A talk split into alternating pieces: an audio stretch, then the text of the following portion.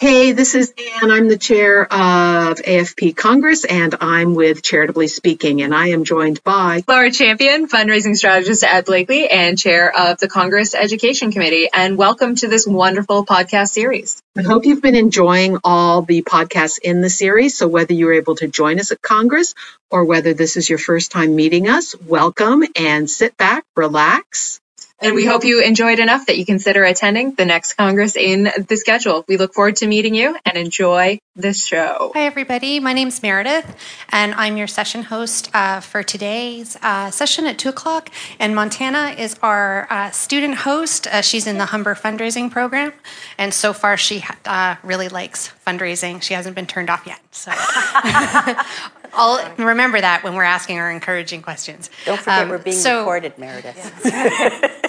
um, so the session today, Disrupt Peer Review, Innovation and Board Motivation. Uh, we have two presenters today, Tracy Church, who's uh, a principal researcher and charitable sector consultant at Tracy Church and Associates. And Tracy has been a researcher for over 20 years and is the past president of APRA Canada and current director for APRA International and AFP Golden Horseshoe. She's also on the AFP International Research Council. Tracy is principal researcher and consultant for Tracy Church and Associates and has worked with over 300 charities across Canada. Tracy is co-editor and author of Prospect Research in Canada, an essential guide for researchers and fundraisers, which I can personally say is an awesome research, uh, awesome resource. Um, Tracy teaches at Western University in the MLIS program and has her MILS and professional certificate in NFP. Not for profit. Not for profit management, thank you. She is a requested presenter and loves to see her trainees succeed in the exciting field of prospect research. Welcome, Tracy. Thanks. Jennifer McNally, CFRE, is the Director of Development at Georgetown Hospital Foundation. Jennifer's, uh, uh, sorry, she has over seven years' experience developing and leading fundraising programs in support of community healthcare. As a results driven professional, she's motivated by her interest in learning new techniques sorry, new techniques for increasing revenues, engaging in the community at large, donors, volunteers, and board members. An advocate of professional development and education, Jennifer earned her CFRE in January 2018 and recently and proudly joined the AFP Golden Horseshoe Board of Directors. So, could everybody give a warm round of applause for our speakers? Thank you. Thank you, everyone. Uh, just to let you know that this is also becoming a podcast, so we have to keep it clean and I uh, have to keep my sarcasm down, people told me. And um, so we will be reading the slides, unfortunately. Normally we like to not read too much, but for the people who are just listening, we do have to read the slides. Um, if you have a question, just raise your hand and Meredith will bring over the microphone for you. And so just keep in mind too that it is being recorded, so you might want to keep your organization neutral, especially if you're saying, my board members don't pull their weight, right? So, so I'm going to have to skew some of my material. Now. Yeah, that's right. That's right. So, um, yeah. So, okay. I want to get going. So, okay. So we're going to get going. Um, obviously, you, we've already introduced ourselves. So we are actually going to. So this is a little agenda. We're going to do uh, a Mentimeter poll. And we're going to use some of the results and your feedback from this session, maybe to do an article or two on um, improving board interactions. We're still working on this to try to refine it. I don't. A lot of people have difficulty getting their boards activated. Um, why do we do peer screening? Uh, a lot of times, as a researcher, I bring forward names to screen and nothing happens. So I need to know why there's nothing happening, right? Uh, roles of the board. We're going to talk about that. Uh, getting the right volunteers in the room. Uh, Georgetown Hospital experience. Right, and then I'll talk about the steps and examples um, that I can provide specifically to uh, our peer screening experiences. Mm-hmm.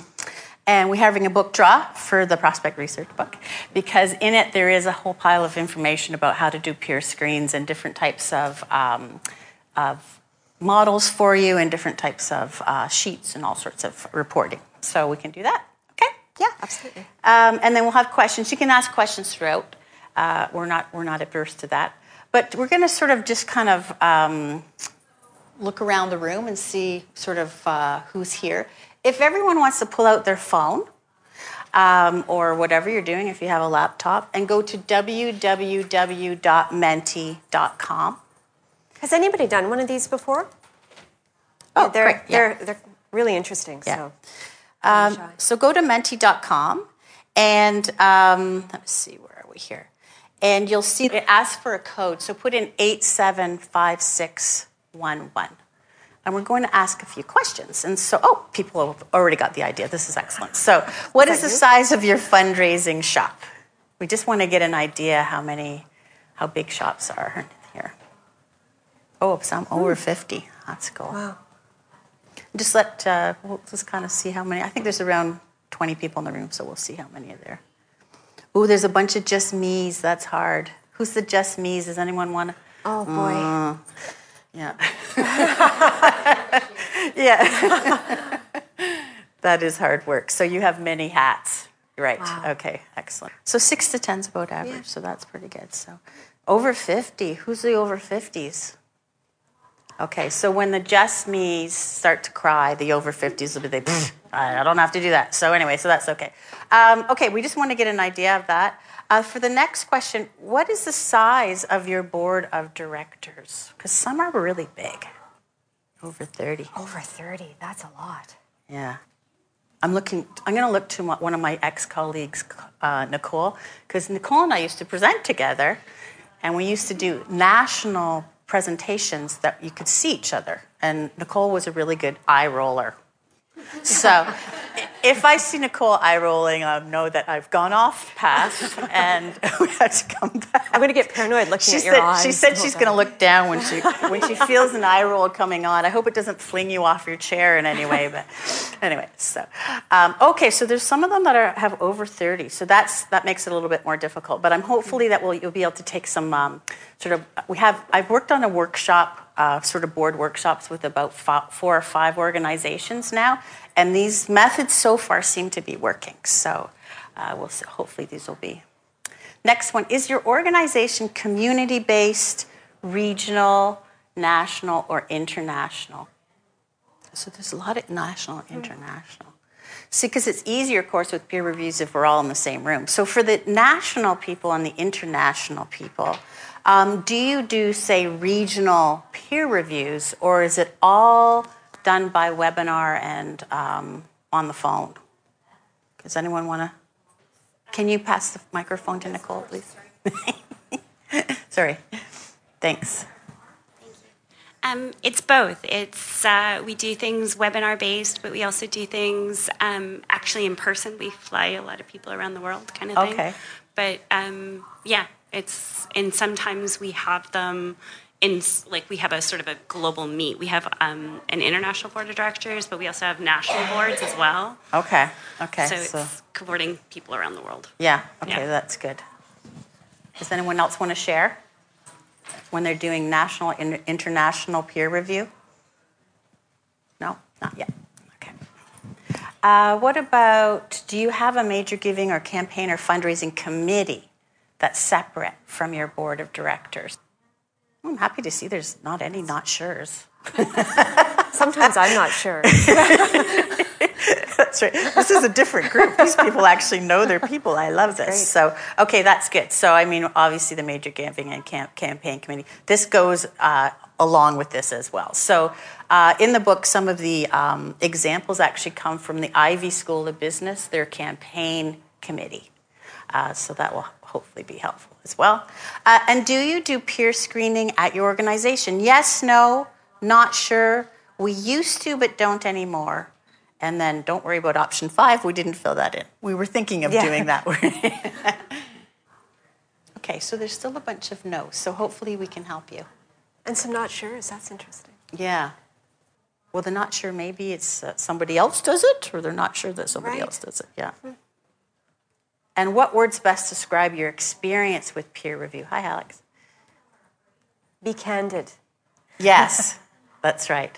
And this will make a word cloud. I think you can add three, right? Yes. Beneficial. Oh, that's positive. That's very good. it's got to be more than beneficial. So that's when you uh, talk about prospects with your board and they talk about what linkages they may have or can give an estimated capacity or, or connections and so on. So either you bring the name forward or the board brings the name forward. The inexperienced, yep. Insightful, beneficial, okay, rewarding. So far, so good. Yeah, That's not bad. Disconnected, that's an interesting one. Yeah. Non Non existent. now, see, I was expecting to see more of that. Challenging, that's an interesting one too. It is, yeah. Yeah. Missed opportunity. Yes, that makes perfect sense. Okay, we'll go on, and we're almost done this part. Uh, and do you have position descriptions for your board of directors? It's a biggie. Everyone knows they're supposed to, right? yes, of course. See, there's a lot of yes, of course. That's refreshing, actually. That's, That's good. right. Reassuring. For the people that don't have position descriptions for your board of directors, do you at least have CVs and profiles and know their backgrounds, or is it just somebody asked someone to be on the board? Does anyone want to share? No, they don't want to share. Okay, that's Oh, scary. boy. Okay. So we'll overshare. that's, right, that's right. They're like, we didn't want, this isn't our presentation, Tracy. Um, have your directors been told they have to give yes, a hard ask, yes, soft, like, wouldn't it be nice if, We'd love it if, if you know, no or not sure? In the States, of course, a lot of boards have to pay like $25,000 before they're even on the board. We're a little more shy up, up north of the border. So there's a lot of softs. Yeah, absolutely. Wouldn't it be nice? Yeah. Okay. And I believe lastly, have you invested in board education? So it could be board retreats, it could be one on one education. Do you bring a speaker in to your board meetings um, to do a special presentation on a specific topic?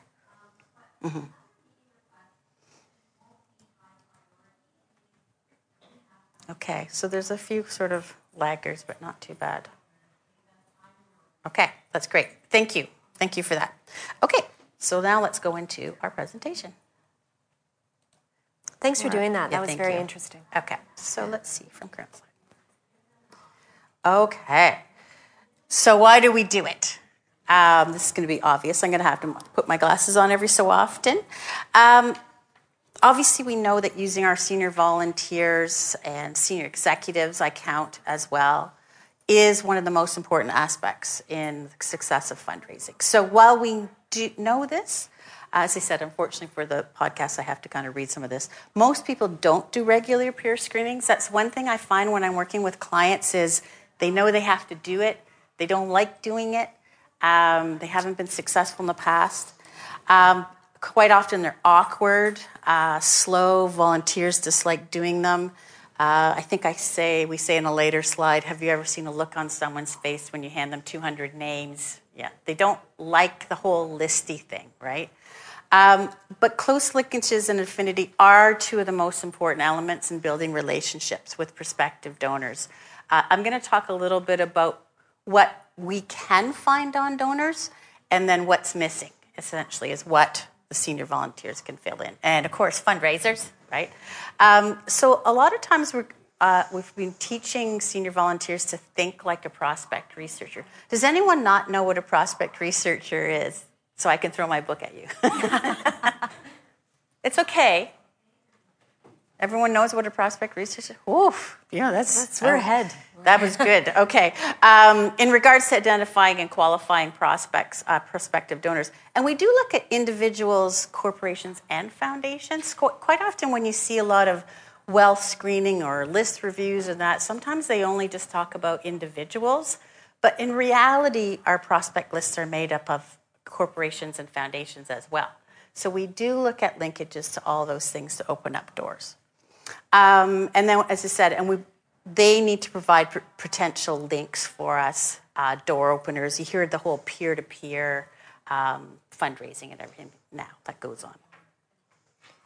So, like Tracy said, um, our senior volunteers, and specifically our, our most senior volunteers, our, our board of directors, they have a lot of things that, that they should be doing and should be focusing on. So, Um, again, I'm going to read through here what um, we think is a very uh, good list of, of things that your board members should be focusing on because there's a lot that maybe they shouldn't be focusing on. Um, but they set the strategic direction for the organization. They're responsible for oversight and management. Uh, while governing, they control the operations and services. They're guardians of the mission. Every single board member should know what your mission is and why you exist and why you're sitting around the table. Uh, they make policies, rules, and strategies. Uh, they represent the members and the stakeholders, and they ensure that the organization meets their goals. And the next one here, which is bolded for a reason, is, is my favorite run. One is help raise funds for operations, programming, and campaigns. Help raise funds should be underlined. Um, they're also responsible for risk oversight and ultimate responsibility. So I'd be curious to know um, who in the room with your board of directors, if you've been working with them, spend most of their time at the top and not so much with the helping raising funds piece. So more policy, um, governance things, and they're not really in, into the fundraising piece. So that's interesting.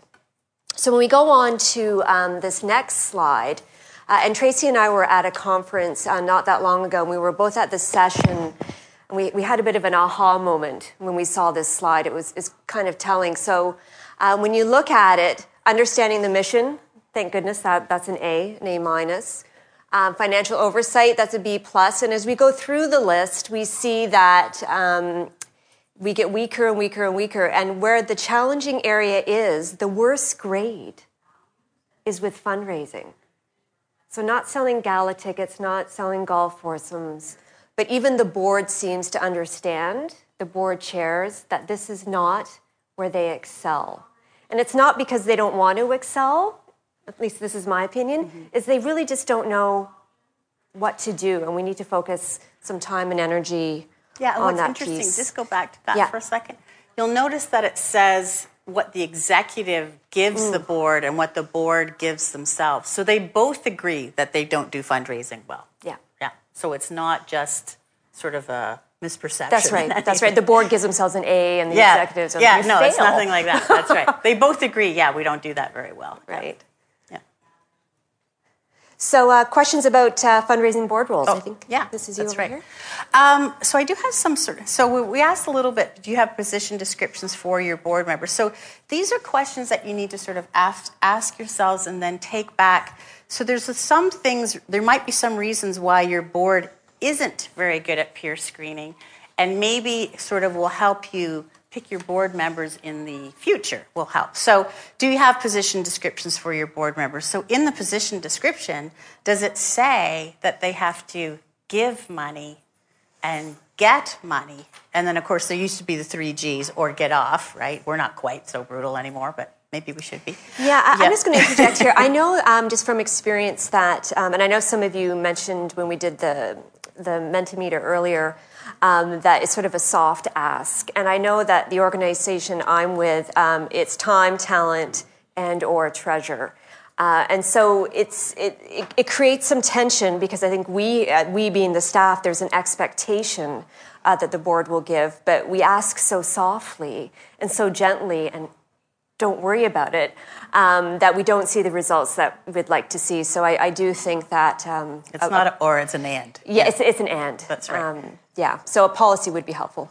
Yeah, and then I mean, and the obvious reason is because a board member can't go out and ask for money because if the donor says, "Oh, does all do you all give?" and if the answer is no, then you're kind of stopped in your tracks, right? So it's not like a lot of boards set mi- limits. I mean, I said, I know they do in some of the larger organizations in the States, but it can be your best gift. Or when I was working at London Health Sciences Foundation, I mean, there was a lady, a couple of the, the ladies from the lady, ladies auxiliary were there, and they would just maybe give $25, but they were still giving a gift, so they could say that was 100% participation. Um, so, would, will your board members be surprised if A, they're asked for money, and B, be expected to uh, solicit donors? Are you changing the rules halfway through their tenure? So, have they come on and never been asked, and then all of a sudden now you're saying, now we're going to ask you for money, or now we want you to ask for money, or we want you to make connections. So, is anyone had board members that have actually just been around a long, long, long, long time? Or are they all pretty new? Yeah? There's some that have they cha- have you changed the rules on them a little bit or expectations? Five years ago.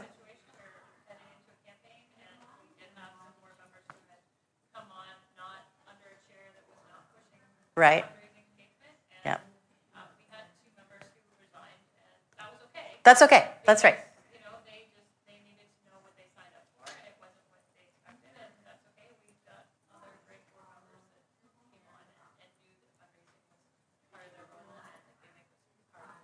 Oh, well, that's great. So thank you. So that was basically to recap. You said about five years ago during campaign, when new expectations were put into place, you did have a couple resignations, and that was okay. And the, but the new ones understand, right? So it does take time uh, to kind of flip over the board to this new understanding. It's not like everyone's going to be on board right away. Um, anyway, so why? But you should always ask them too, volunteers. Why did they? Why did they join your board? I notice if I stand this far back, I actually don't need my glasses. So anyway, uh, uh, did you need their experience? Did you need like someone from a financial background? Uh, is it from a legal background, or did they want to stretch their wings? Sometimes, if they're not asked, they're sort of like, "Well, I actually do financial stuff in my real life." I actually wanted to come on the board to maybe work in social media or something. So make sure you ask them, and that so you're satisfying what they want. Um, is this a networking opportunity for them? I mean, it was very obvious when I was working at the hospital foundation that that was kind of one of the biggest networking schmoozy opportunities for people. But you could pick them out at board meetings, which ones were actually there for the hospital and which ones were actually there to sort of pad their resume a little bit. And did you ask the board members, why did you join? Was it because Jen asked you? And you curl with Jen every week or something like that. You know, that's she made me do it. Yeah, that's right. She made me do it. That's right. That's why you're doing this presentation, right, Jen? that's yeah. right. Somebody made me do it. that's right. Um, so yeah, so this is. I think this is. Um, yeah, so getting the right volunteers. So you do need the right volunteers for screening and fundraising. And remember when we asked you, uh, do you have a major giving committee as well? So not every board member is going to be good at fundraising, and that might not be why they're there. There's usually a couple of champions that are there and they love it and they're good at getting their friends to come on board and all that stuff. As long as you identify, like the last thing you want to do is put a board member who's not good at fundraising in front of a prospective donor because that could be disaster, especially if they're not trained, they don't want to do it. It'll come off very negative. So it will be a negative impact. So as long as the training's there and or they've self-identified that they, that's not what they what they want to do, there'll be other senior volunteers that maybe will be better at this. Um, but you do need to adopt a 100% board giving policy. Ideally, their best gift so when they're talking to donors, they can say they gave their best gift to this organization. Um, and then board members need to understand the strategy of fundraising, be engaged, and be able to develop a strategic plan that is a, a fundraising plan that is strategic, diverse, and aggressive. And then I always add this at the end, but achievable. And that's where, I mean, from a researcher hat, I always say, have the research done before I've been to one, more than one organization that they're in campaign.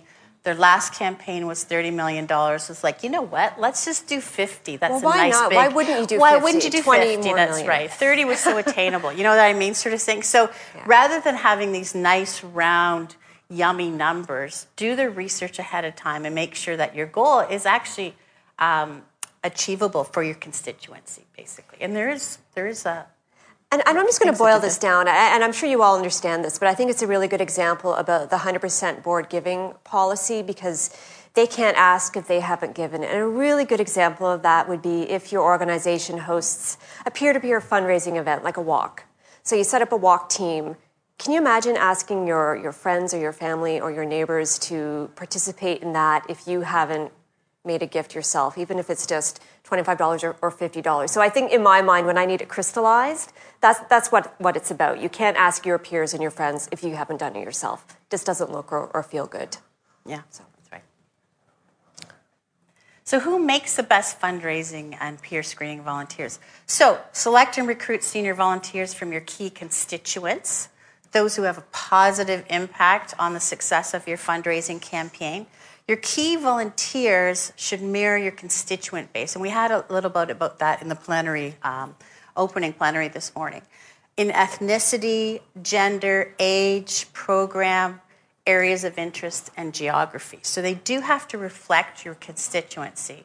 Um, we used to say something about can't be a bunch of old white guys. In the States, they're much more cruel. They call them, um, what is it? Male, know. pale, and stale. Like, oh, I haven't heard that for, before. It's pretty brutal. Oh, like, I know. Gosh, because we're in Canada, we don't say that here. But anyway, that. but it's like, but it is. So you have to look at your constituency. So if you're from Mississauga and there's a lot of new Canadians in Mississauga, does it make sense that your board is not diverse, right? So, um, and that's kind of the first step.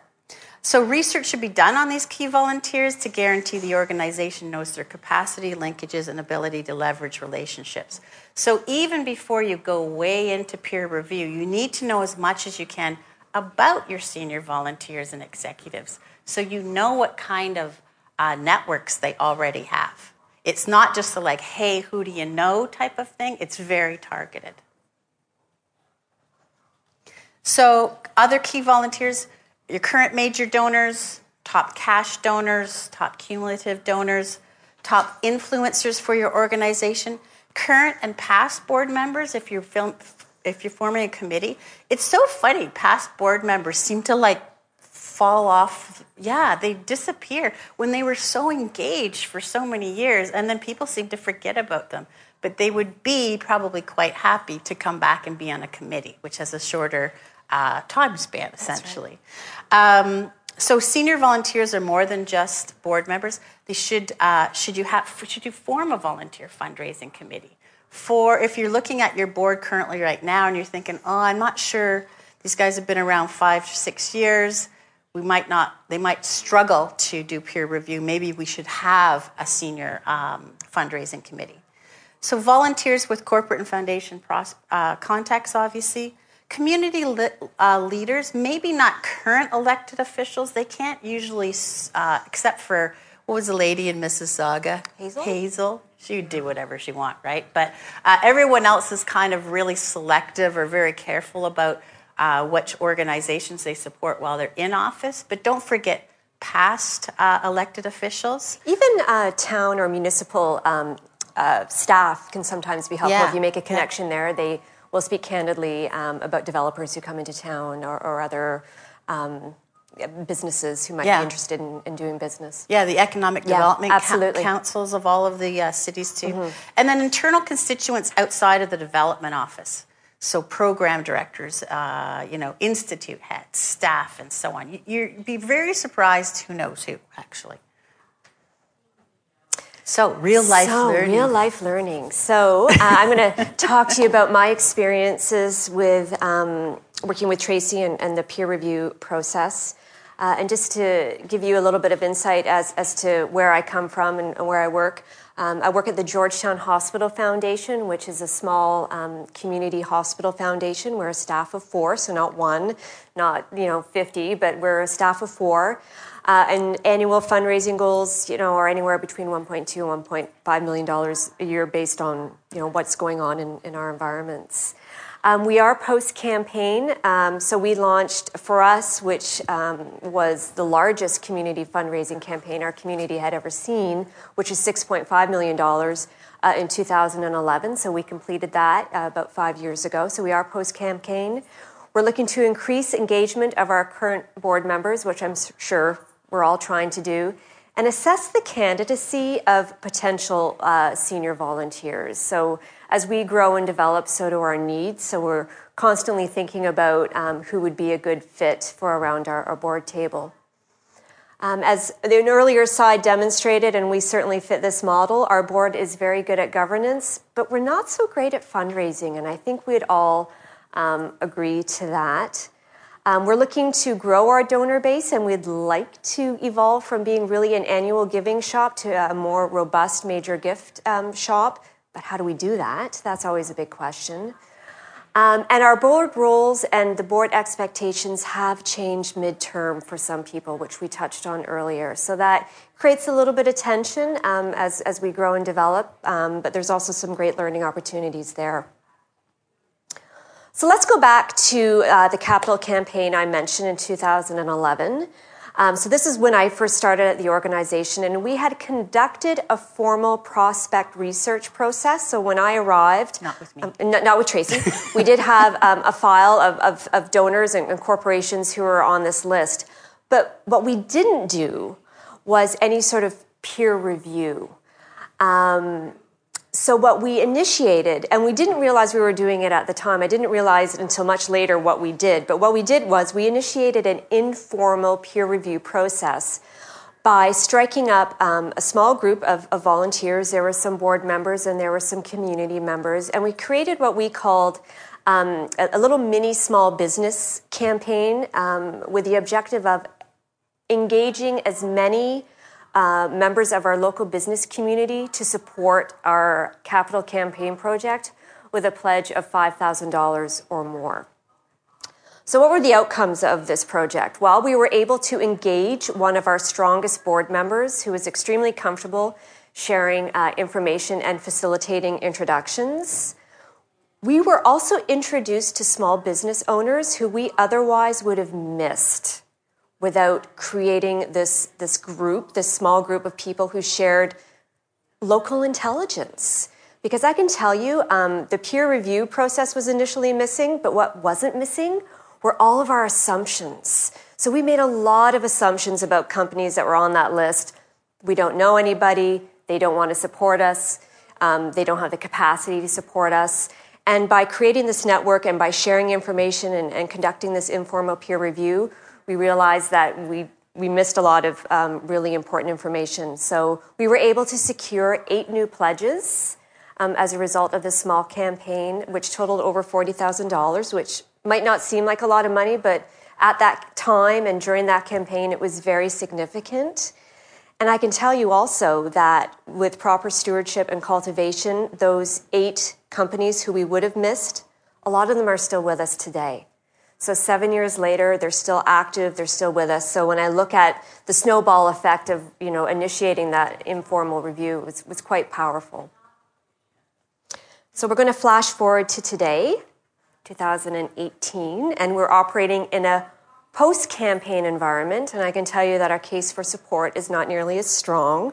Uh, we're raising money for X-ray equipment, not a new, um, you know, uh, emergency department and CT scan. So that that's kind of tricky to sell in a post campaign world. Um, and we need to build up our pipeline to satisfy our current needs and to build for a, a future campaign. Um, and then, of course, we also identified that as the foundation has evolved, which naturally it will as you go through a capital campaign process, your roles and expectations of your board members change. So, our board members went from being sort of in the weeds a bit and you know just trying to sell um, you know event tickets which is great. We need them to do that. Um, so that's not a bad thing. Uh, but they were you know reviewing direct response copy and that's not where they should be living. And, and we we realized this um, and some of our board members realized this through some education. So in 2017 we introduced the fabulous tracy church we conducted um, a, a, small scale. Was it what, was it small scale, or was you were there for a short term? We engaged your services for a uh, prospect research yeah. project, yeah. yeah. Uh, and then we triggered um, a peer review process yeah. based on the prospect research that um, Tracy did for us. So, what we learned from that? Well, this is not on the slide and it should be. I can tell you that if you engage in prospect research, one of the most amazing things is you will receive information that can allow you to elevate some of your asks. And again, I go back to what I said earlier about assumptions. I live and work in a small community. I have no shortage of assumptions um, about different organizations and what they can give. And before the research took place, I probably would have pitched this one organization I'm thinking of maybe a $500 sponsorship. I didn't think they could do much more than that. Research enabled me to make a $5,000 ask, which they accepted almost without hesitation two times, so two years in a row, and I'm going to go back again. So, prospect research can be very, very powerful and really help up your game. Thank you, Tracy. so that, that was like one of the, the top learnings Thanks, for me. Jen. Yeah. Um, what we learned from the peer screening process is it is going to take time. It is going to take practice, and not every one of your volunteers is going to be good at it. It can be a little awkward the first the first go around. Um, what our first uh, peer review exercise did was it did identify for us um, some gaps around the board table. So we were pretty quickly able to assess um, who was going to thrive in this environment and who actually shrunk back. They, they just they weren't comfortable um, working this way. So that enabled us to really think about what we need going forward. So when we're talking to potential and future board members about joining, you know, our, our group, we're very, very specific and we're very upfront about what we need. And I think five years ago we weren't so much. So we've really grown and evolved, and it's just going to help um, our efforts going going forward. Okay. Um, so one of the things is uh, during the lunch and learn. Well, I say lunch and learn. Uh, we always say, you know, if you feed them, they will come. That sort of idea. But uh, basically, um, a lot of senior volunteers have no idea what prospect research or you know development is essentially. A lot of the most, a lot of senior volunteers and some senior executives um, come from professions other than fundraising. Like, how many people had a VP come in who has never done fundraising before above them? I have, yeah, I know. and so all of a sudden, you're kind of instructing people what this profession is all about. So a lot of times, it's it's not like they don't want to learn, uh, but you have to sort of teach them. So even though a lot of their, their heart might be in the right place, they need to be educated in how to fundraise. And surprise, I would say it's not about golf tournaments. I always had this one development officer I was working with, and she said, I've yet to see a $100,000 check float into a golf bag during a, you know, a, a tournament sort of idea. She said, and when it does, I'll take everything back. But, but in the first 15 minutes of like a one hour lunch and learn, show them via presentation or however you want to do it, what it is you do and what it is you can get on different prospects, uh, what it is you have on them, you know, that sort of idea. Uh, when I used to go to events and people would say, Oh, what do you do, Tracy? And it's like, Oh, I'm a prospect researcher. I do background research on, you know, prospects and donors. And they get this look on their face like, do you do research on me? It's like, absolutely. That's what I'm here for. It would be it would be wrong not What to do do you it. know, Tracy? Yeah, that's right. What do you know? That's right. Mike, I'll tell you one thing. My kids never tell me the names of people they're dating because it's like, you know, 10 minutes later, it's like, well, I noticed that person dropped out after third year university, you know, blah, blah, blah, you know, that sort of thing. So, anyway, so they keep it pretty, pretty dry. I can still figure it out, though. But anyway, but, but in the first, show them what you do. So, as fundraisers, uh, as if you don't have a researcher on staff, then you teach yourself how to do research. I'm going to show you a few sort of quickie things you can do. Um, we can look up wealth indicators, we can look up real estate and shareholdings and relationship maps, uh, and they will be amazed. They have no idea that we actually do a lot of homework before we go out for an ask, right? So we don't expect them to go out cold either. So as long as they, I think a lot of them are uncomfortable thinking, well, I'm not going to be prepared, right? So, examples of what we can get we can get biographies of our different uh, prospects. This is from Canadian Who's Who. Uh, this is I, I'm a great stalker of Jerry Schwartz. I noticed that there's a buttons out there that said, "What was it?" Stalker, researcher. Yeah, I'm a little, you know, that, I did grab one, but anyway, so but put me up. But uh, but it's like we can get some, you know, pretty good information on people's educational backgrounds, who their parents were, who their kids were. We don't sort of look at their kids as to their names. We want to know if they have kids because kids can spend a lot of your money, as everybody knows. Um, do, are there kids in post secondary, which means they probably have no money? You know, that sort of idea.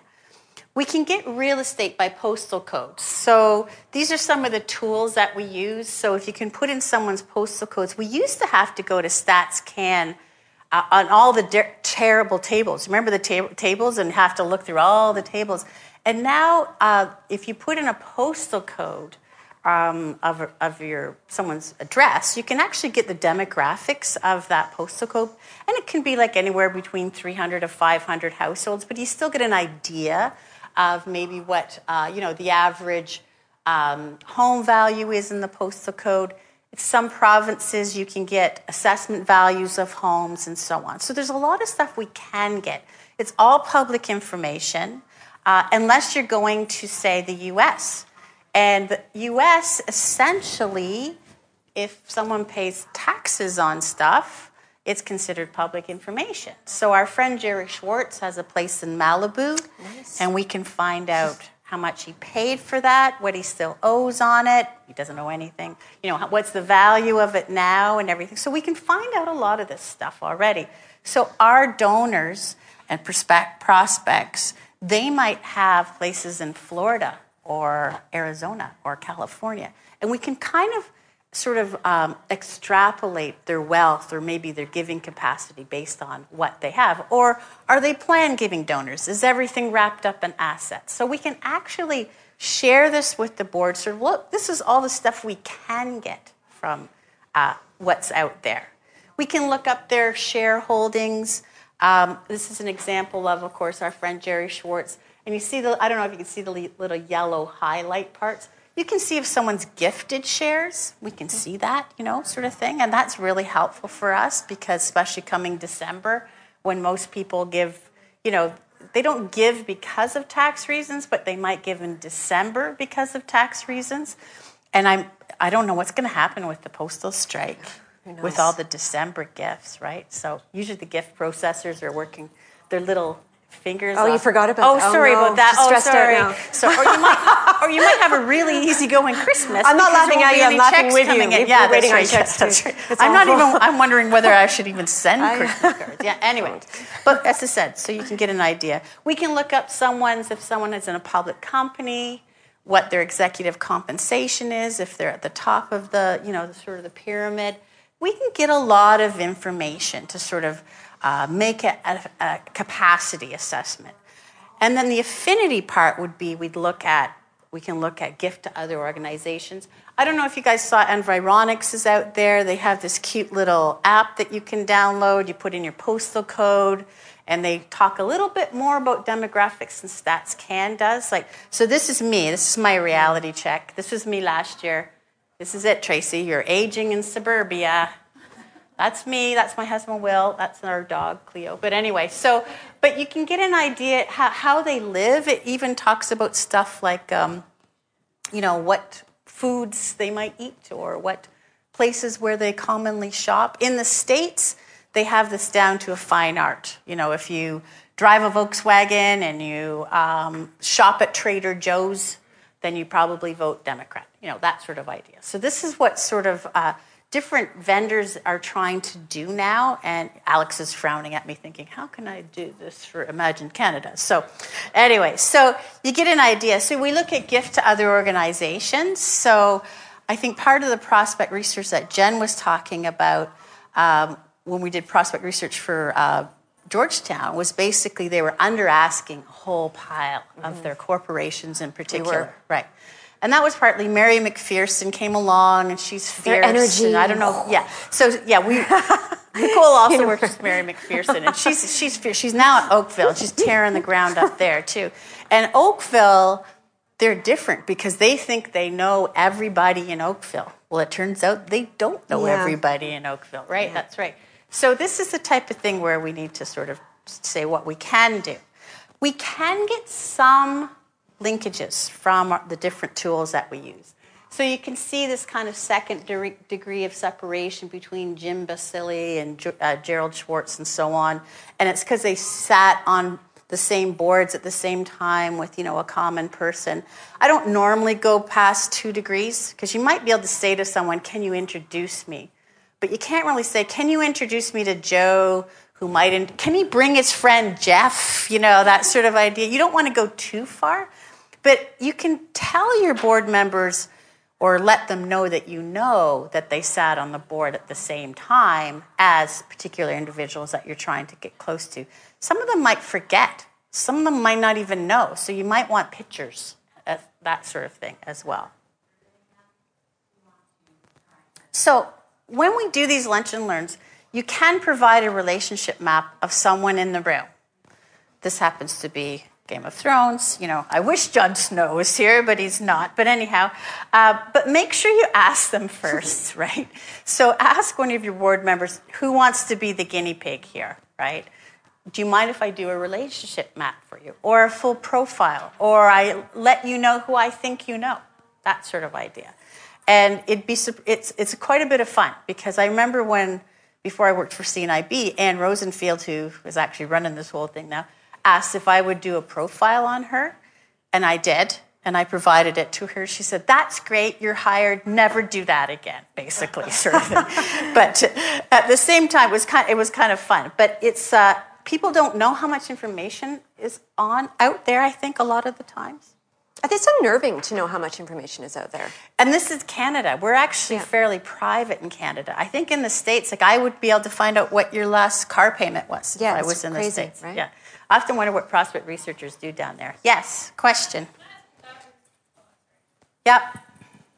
Was that map designed with specific software, or was it just an example of? There's different software out there.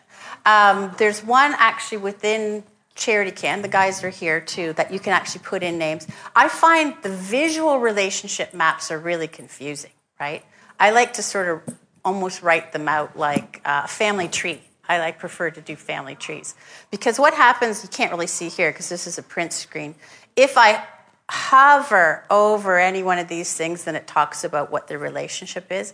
And it gets really confusing. But it's if you show them at first visually what's connected, and there's a bunch of free ones out on the internet too.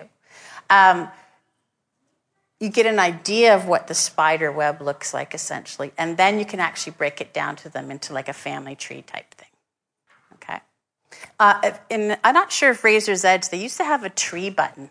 Do they still have the tree button? They have that. We don't have that. That used to like slow the whole, like the lights used to dim. Oh, because it took so much power and energy. Yeah, that's right. and someone would say, "Who did that?" And it'd be like, "I'm just going for lunch. It wasn't me." Yeah, that sort of oh, thing. Gosh. Um, but yeah, they still have it. Eh? Oh, the tree button. Yeah. Um, okay. So as I said, while prospect researchers and fundraisers seek out public information to find potential capacity, I'm just about to talk about Imagine Canada, Alex. uh, gifts to other organizations, real estate.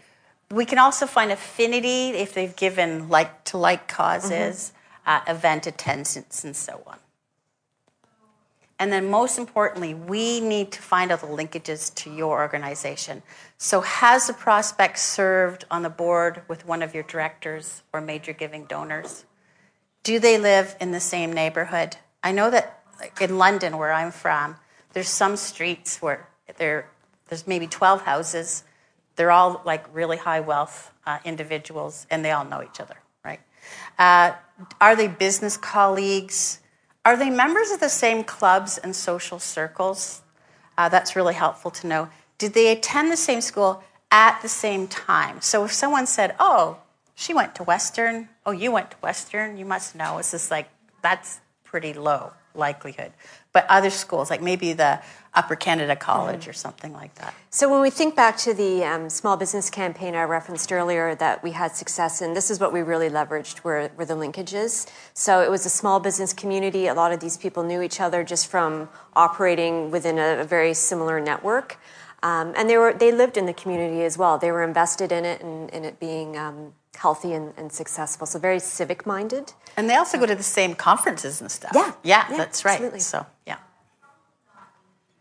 So tell them what they can do, and I'm going to kind of work you through different sort of things as well. So senior volunteers can bring forward potential names to the organization. Has anyone asked them to do that? Who do you know? Sort of idea.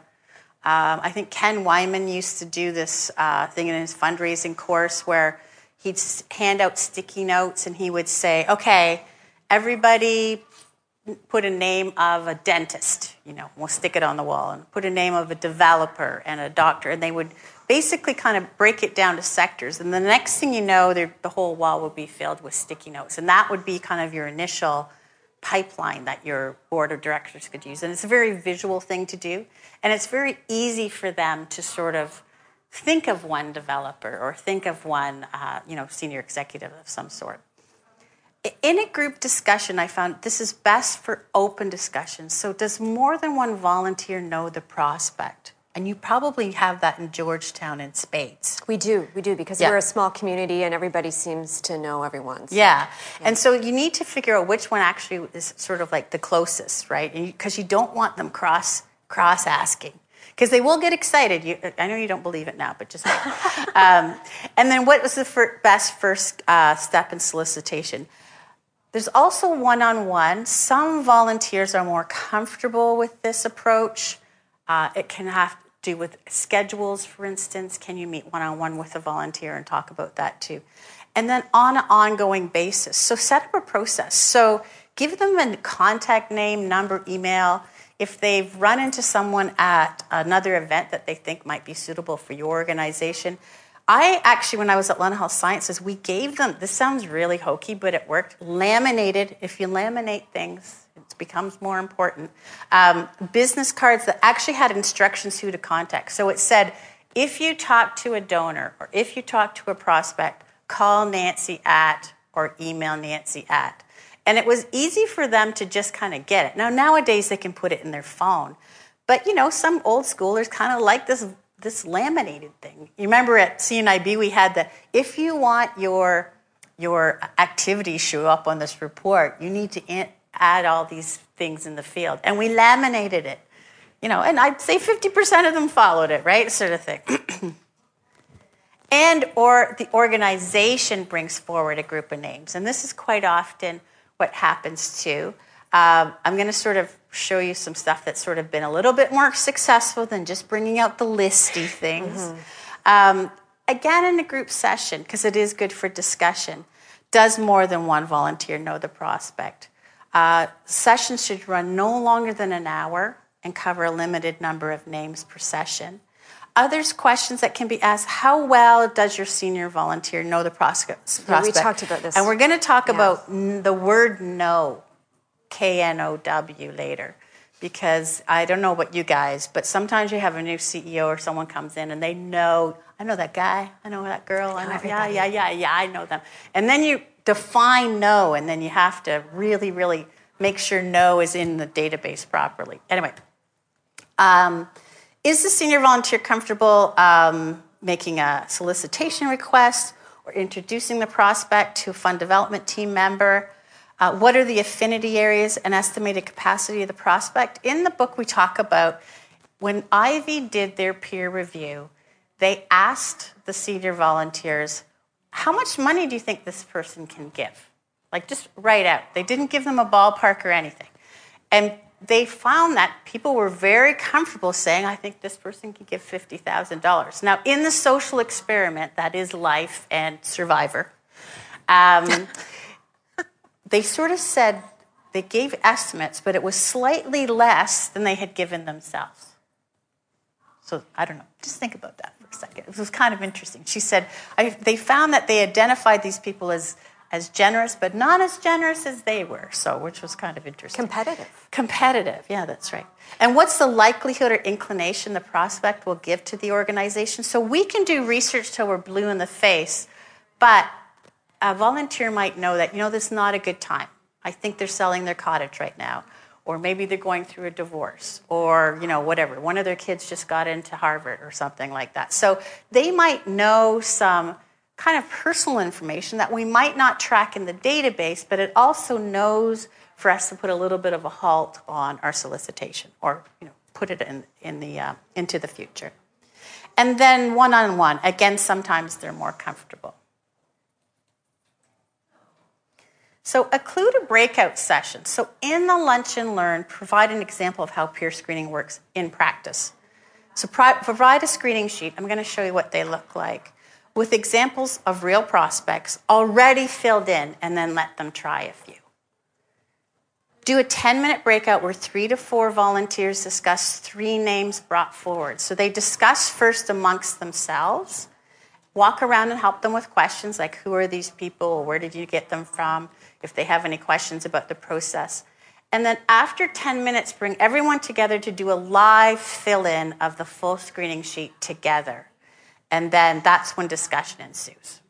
Okay, so it's, it's kind of interesting. So here, here we go. Here's from Imagine Canada, Alex. anyway, so this is an example. I was working with the Land Trust, and their board of directors was mostly filled with passionate regional environmentalists, you can imagine, right? So we had biology profs there. We had people who were, you know, sort of working in greenhouses. They had primarily foundations on their prospect list, so they wanted to start there. They were comfortable with the foundation ask. They hadn't really any individuals except themselves and their families that they had on their on their donor list. They didn't think they had any influential or affluent friends. They didn't think they had any. So, but they did have the Garfield Weston Foundation on their list. So we looked at sort of up the Garfield Weston Foundation and found out who their board of director was because it's still about individuals, right? Even though foundations might have online application forms, let's face it, if it's a private family foundation and you have a connection to someone on the board, your ask will go much further than filling in an online application. You can tell them you filled in an online application, but it's still all about connections. So we actually did research on each one of the board members for, for Weston, and we found that Geordie Dalglish, the chair at the time, I think he still is actually, he was a past director of Georgian Bay Trust. He's avid outdoorsman and environmentalist. He'd given a million dollars to Royal Botanical Gardens, 300,000 to Georgian Bay Land Trust, 100,000 to Bruce Trail, 50,000 to the Canadian Community Museum, and 25,000 to Nature Conservancy. It turned out three of the board members from this land trust knew Geordie well, and they were shocked that he was wealthy. and I said, You know, he Humble. takes his own private plane to his cottage, right? And they're like, No, we didn't know that, right? They were so, never invited to. yeah, cottage. they were never invited. They just didn't know because he seemed kind of like a regular guy who got into literally the muck. So they had sat on the Georgian Bay Land Trust with Geordie, and they had no idea he sat on Weston's foundation. So even though if we had asked them, do you know anybody on the Weston Foundation? They would say no, they didn't, right? They would, didn't even know. Uh, or that he had in individual wealth. So again, back to the assumptions piece. Yeah, people, especially right. in a smaller yeah, community, right. they, they, you think you know, but you don't know what you don't know. So, exactly. So we started yeah, actually. Dangerous they actually kind of swerved away from the Weston Foundations and started to focus on Geordie themselves. And three of them were sort of essentially fighting over who was going to call Geordie first and ask for money. And I'm like, wait, wait, let's think holistically about this. First of all, all three of you can ask that, that's not a problem. But he's also the chair of this foundation that supports environmental causes. It's a twofer here right? Sort of thing. But what's really interesting was they got really excited that they knew a rich guy, which was hilarious, right? Sort of thing. Plus, they had it in to the Weston Foundation, which is hard to get it into the Weston Foundation if anyone's tried. So.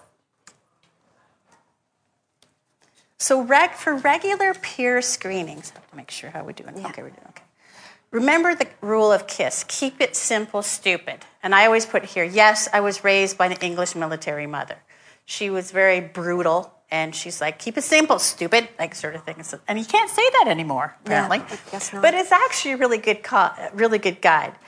So make peer screening a part of the board uh, meetings quarterly, but each peer review screening should be no more than an hour. This shouldn't be an onerous thing. So that means 10 to 30 names tops. None of these 200 name lists, right? and no one leaves the room with the names. Yeah, and right? I, I, want to touch on this piece if you don't mind, just yeah. the importance of confidentiality. Yeah. Um, because this is all about trust. You want your, your senior volunteers to, to trust you with, with sensitive information that, that they are going to bestow upon you, and vice versa. So, the, the confidentiality piece Um, I just can't stress enough how important that is, and just to operate with integrity and, and to respect the information that you receive. So I just feel very, very strongly about that piece. And I No, think I think I you agree. need that in order for, for this exercise to be successful. Because I have noticed um, around our table, sometimes there's apprehension to share. And I think that stems from maybe just being nervous about trusting the people with the information that you have. Yeah. So, um, And, and, and it vital. is harder, as we were talking about, for the national folks. Yeah. Like, it's like, well, you know, well, somebody emails their, okay, someone emails their peer review list out to somebody. So it's one of those things that it is confidential. Probably mo- all of them are on more than one board, right? So you don't want it sitting at their on their office desk. You don't want it coming home. It might even have, you know, how much they've given to your organization on the, on the screen list. So you don't want that going around.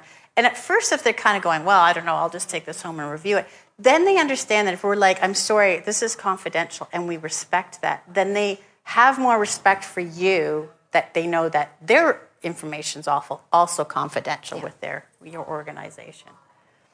But here's kind of the rule of thirds that I call it that really kind of helps with a successful peer screening session. A third of the names should be warm, meaning lapsed donors who you want to get back on the board or increase their giving. So it can't be 30 cold names because they give up pretty quickly, right? A third, this is the fun one, third that I like, of the names you know have linkages to someone in the room. So the way I put it is we know they know who they know, but they don't know who they know, right? Sort of thing. So that was like the Geordie Dalglish thing, right? And somewhere Geordie's going, my name is being used, right? So, um, but provide enough information that gives them a chance to make the connection themselves.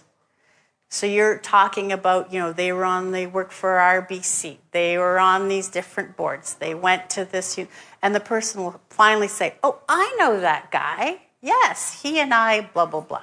Whereas you already know the answer, but you want them to bring it forward, right?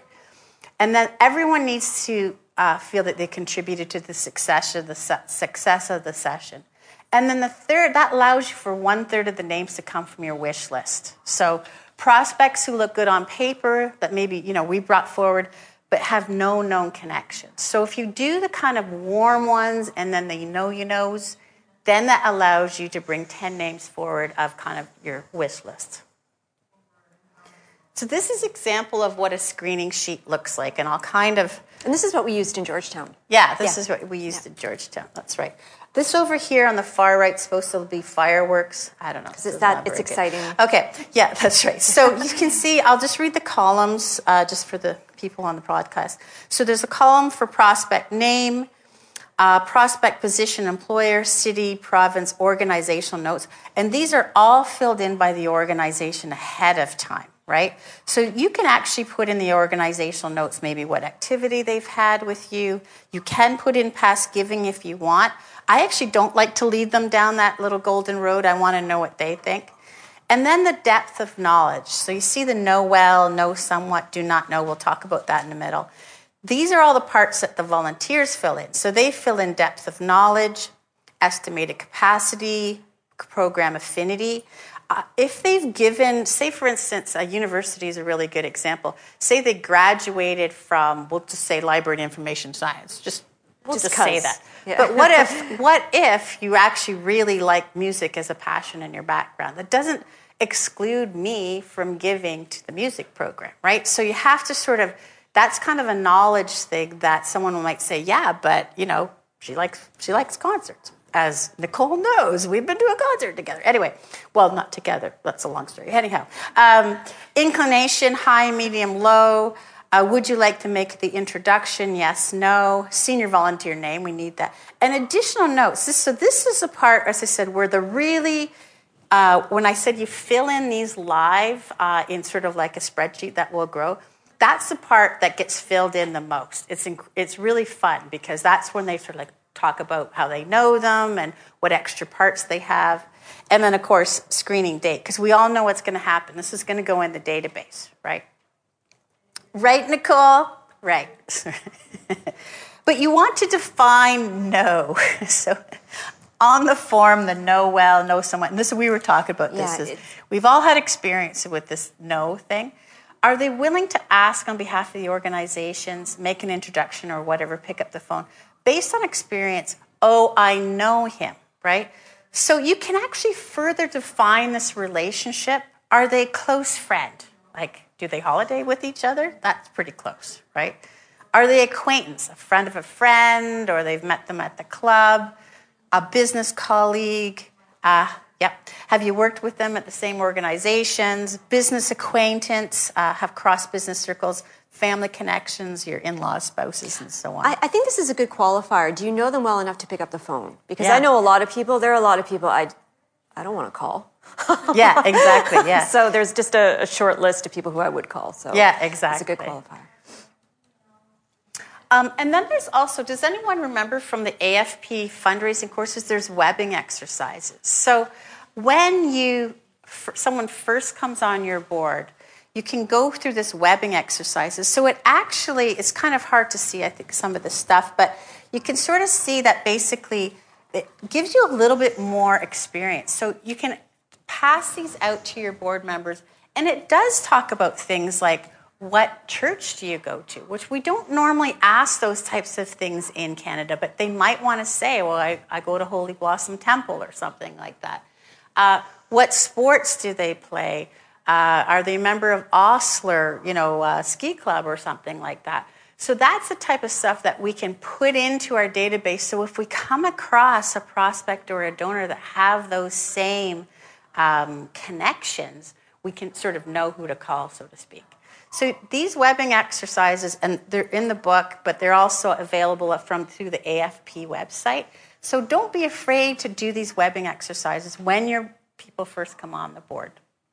So there's just a couple of uh, sheets on that, so you can look at those.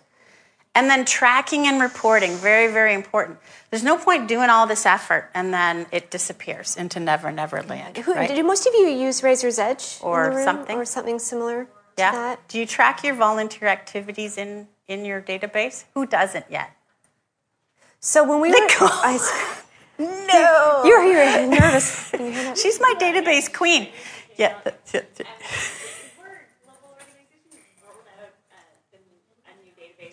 Globally, so Yeah. Oh, we're walking before we can run. Oh, right. So you're doing stuff. You- We'll get, I know you'll get there. We'll get there. Yeah, absolutely. yeah. Sometime in 2020. Well, okay, okay. Actually, 2020 is not that far away. So yeah, that's right. Yeah, that's right. But anyway, it's one of those things that you have to.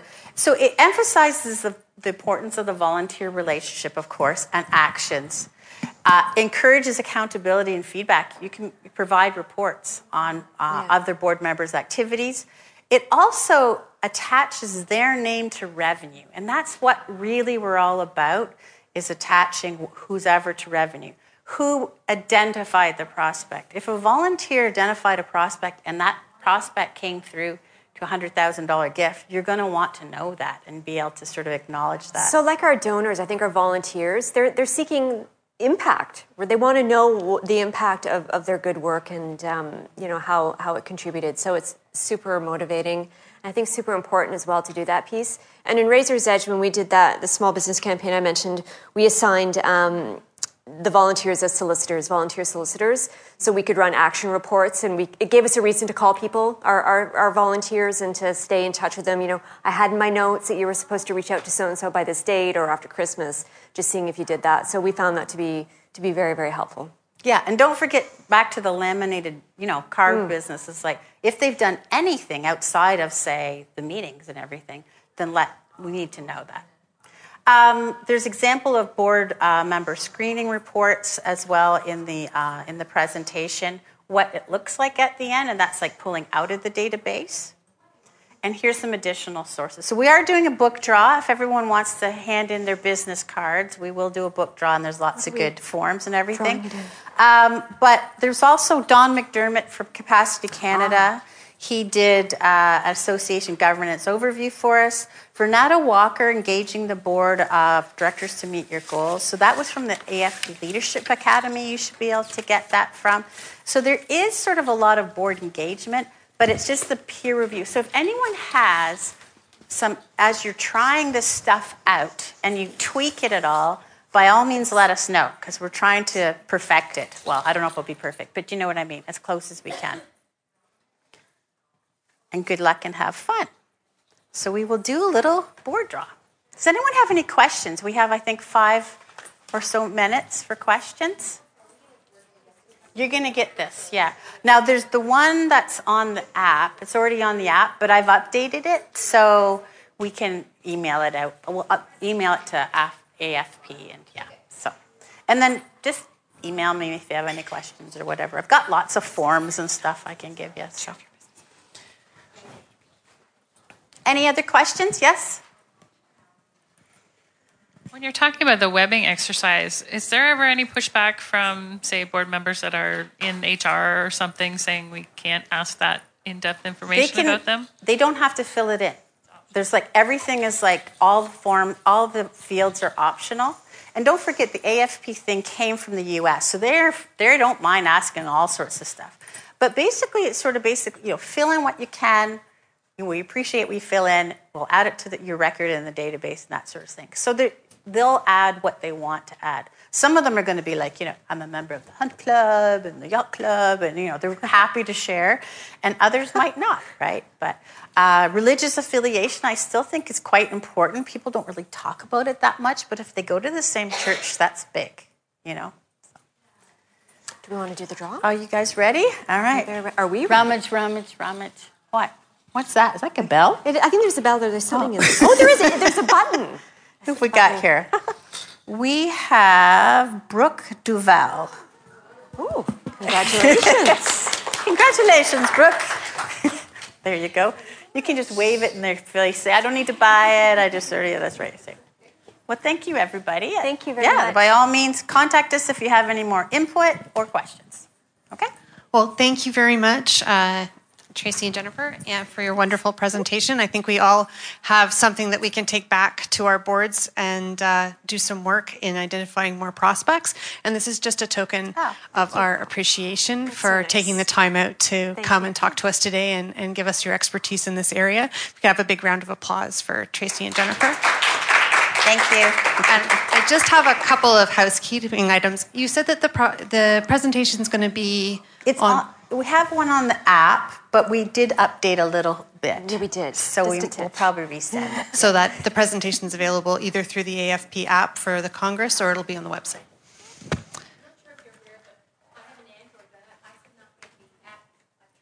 Oh no. Ah. Okay, you might want to go to the AFP show office and let them know because they may be able to either help you with it or give you another resource for that. Um, so yeah. the uh, we'll resend it. We'll resend the updated version too. Thank you. So, yeah. um, so the evaluations for today's session are in front of you. If you could take a few moments to um, to fill them out. You can do that uh, either on the paper copy or on the app for those who are able to access it. Um, and they are really used by the chapter in bringing in speakers and they go through the uh, evaluations and uh, take them quite seriously. So your feedback is really welcomed. And I just have a couple of housekeeping items for this afternoon. Um, there's the AFP Foundation for Philanthropy booth, which is doing headshots. Um, if you didn't sign up for them, they're $25, but you can go. They're in the exhibitors hall. Um, so if you're looking for a new professional headshot, that's a great place to go. Um, the delegates reception is tonight from 5 till 6.30 in the exhibitors hall. And you can mingle with fellow delegates, session speakers, sponsors, and exhibitors and enter to win some great prizes. Um, and then there's the delegate concierge event. There's a networking event planned tonight at the Rec Room across from the Metro Toronto Convention Center. And tomorrow night, delegates are going to Second City to catch a show. So if you didn't sign up but would like to, please go to the show office and the staff will get you signed up for those things. So thank you very much. Oh, and two more things. We do have our business cards up here, and I'm not staying tonight if anyone wants my drink tickets. oh, oh, you know what? Mine too. Oh, I'm got four drink tickets up here. That? Oh, yes, you want drink tickets? Sure do. All right. I used to go around and ask all the pregnant ladies, it's just like, are you using your drink ticket? That's hilarious.